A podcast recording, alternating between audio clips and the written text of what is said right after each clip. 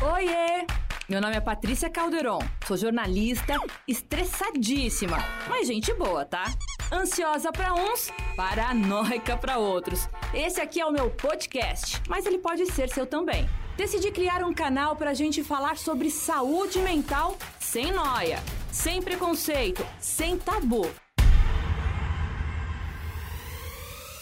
Oi, tudo bem com vocês? Por aqui tá tudo ótimo. No ar, mais um programa Não Pira, Respira, diretamente da sua Jovem Pan News Fortaleza, no programa Pan News em Revista, primeira edição. E hoje eu entrevisto o Glairton Santiago. Ele é, que, ele é musicoterapeuta e ele usa essa terapia aí para poder atender né, crianças com necessidades especiais, como síndrome de Down e autismo. Só que a gente está no Janeiro Branco e a gente vai falar também como a musicoterapia pode também ter benefícios para transtornos mentais.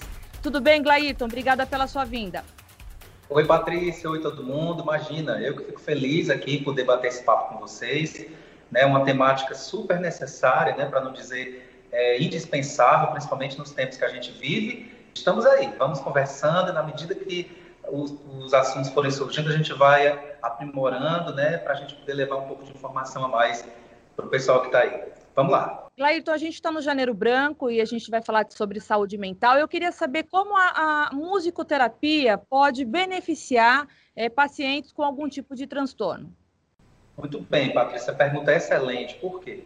Porque atualmente, né, devido a circunstâncias tão estressoras e tão desafiantes que todos passam, é, eu começaria dizendo que é, nem todos, inclusive, identificam que talvez estejam passando por algum tipo de dificuldade mesmo e até mesmo algum comprometimento na saúde mental, né? As pessoas dizem que é, nós vamos nos adaptando, vamos nos acostumando, mas é importante a gente entender alguns sinais e a partir desses sinais é que se identificam esses problemas e a partir daí é que as terapias, as terapêuticas vão sendo é, inseridas, né, para poder promover uma melhoria na qualidade de vida das pessoas e nos aspectos de saúde mental, é, principalmente, né? Porque não tem como a gente gerir a vida, não tem como a gente é, dar conta do dia a dia, trabalho, é, atividades da vida diária sem ter a nossa saúde mental preservada, porque vai afetar todo o organismo. Então, a musicoterapia, ela olha né, com esse olhar amplo para essas é, dificuldades que podem surgir, sejam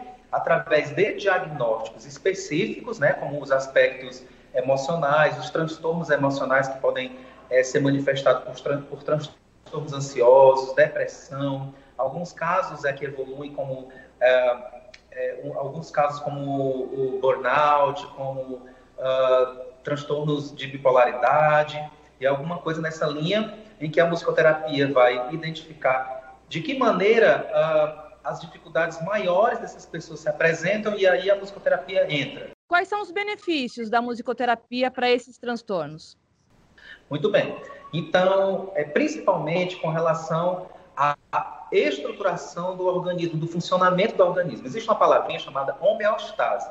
Isso significa o funcionamento equilibrado do organismo, ou seja, é, os seus aspectos hormonais, os seus aspectos bioquímicos, ou seja, como o teu cérebro está funcionando né, na comunicação lá entre os neurônios, como as, as tuas glândulas né, que secretam hormônios estão funcionando. Então, às vezes, a própria respiração, um trabalho simples de respiração através do canto, por exemplo, pode gerar uma reorganização de equilíbrio no teu organismo. Né? Então, a musicoterapia ela faz técnicas é, através do canto, através de tocar alguns instrumentos também. Né? Quando você trabalha com ritmo, o teu cérebro e o teu organismo, ele também tende a se organizar. Né? Então, os aspectos ansiosos, onde as pessoas têm pensamentos acelerados, onde as pessoas dificilmente estão no momento presente, uh, vão ser beneficiados porque a música ela funciona no aqui e agora. É uma, é uma experiência temporal que acontece no tempo. Então, necessariamente você está pensando no que está fazendo, você está pensando na ação é, de tocar o instrumento, ou de cantar, ou de compor, e a partir daí muitos uh, aspectos são trabalhados, como memória, como atenção, e essa sua auto-percepção que é fundamental para que você consiga fazer um gerenciamento global do, do seu momento presente, né? E aí, é, por consequência, os sintomas eles vão sendo amenizados e, em alguns casos, tratados mesmo, ao ponto das pessoas não precisarem mais, por exemplo, tomar medicações. As técnicas elas focam em quais é, situações? Se, dá para citar pelo menos umas três técnicas que, ah, sim, que claro. é, direciona para que tipo de foco do tratamento? Muito bem. É, vou dar um exemplo de uma pessoa que sofre é, de transtorno ansioso. Né? Geralmente essas pessoas elas vão ter várias sintomáticas é, que o organismo vai apresentar. Por exemplo, alteração na respiração, é, alteração na própria pressão arterial, liberação né, em demasia de alguns hormônios como a adrenalina, que vai deixar a pessoa em estado de alerta contínuo. Por isso a pessoa tem aquela sensação é, de que está em perigo, ou que precisa fugir, ou que dá uma dificuldade de organizar o pensamento. Então, em situações como essa, o canto estruturado, né, cantando, por exemplo, é, vogais com determinada duração, é, improvisando algum tipo de melodia curta, né, a partir de um instrumento musical, a pessoa engajada nessa improvisação, ela está controlando a sua respiração, ela está planejando o que está fazendo, então naturalmente ela tira o foco do que ela possa estar sentindo e coloca o foco numa, numa produção é, prazerosa, que tem uma estética, e aí olha que interessante, o cérebro dessa pessoa ele vai começar a funcionar gerando ali é, liberando é, neurotransmissores que dão uma experiência de prazer para a pessoa, uma experiência de bem-estar. Então, ela vai mudando tanto o quadro da experiência dela interna, quanto o organismo, de uma maneira geral, vai se organizando. Outro exemplo, é pessoas que sofrem de depressão. Na maioria dos casos, existe é, uma desordem mesmo nos neurotransmissores que dão bem-estar e prazer. Né? A gente chama de sistema dopaminérgico a partir de algumas atividades, onde a pessoa ela utiliza músicas que faz parte da história dela, que tem um significado né, na vida dela profundo, é, tocando essa música, é, talvez recriando essa música, mudando palavras, né, que ela própria decida para ressignificar essa canção, é, trazendo uma memória reconstruída da, da sua experiência. Então, o organismo também vai mudando o tipo de funcionamento orgânico e isso vai trazendo outros tipos de sensações, outros tipos de liberações químicas e ao longo do tempo, ao longo do processo terapêutico, isso também vai gerando uma melhoria na qualidade de vida. E um terceiro exemplo que eu posso dar é com relação à memória. Em geral, pessoas que são acometidas por problemas é, relacionados à saúde mental têm muita dificuldade de atenção e muita dificuldade com um tipo de memória que a gente chama de memória de trabalho, que é essa memória que você precisa para poder fazer uma coisa no momento, né? Por exemplo, você vai falar um texto e aí esquecer uma palavra. Então, esse tipo de, de memória bem imediata que a gente precisa, geralmente é muito afetado quando a gente está em estados ansiosos, em estados mais é, que sinalizam um adoecimento nessa linha mental. Então, uma atividade muito interessante são as atividades de, é, de improvisação, onde a pessoa ela pode tanto improvisar com a voz ou com instrumentos, por quê? Olha que interessante, na medida que ela está improvisando, ela está tomando decisões no momento. Então, ela escolhe como é que ela vai tocar, se vai ser uma nota longa, se vai ser uma nota forte ou fraca, se vai ser uma, uma no caso, cantar, se vai é, cantar vogais, se serão palavras, se serão textos ou uma música conhecida.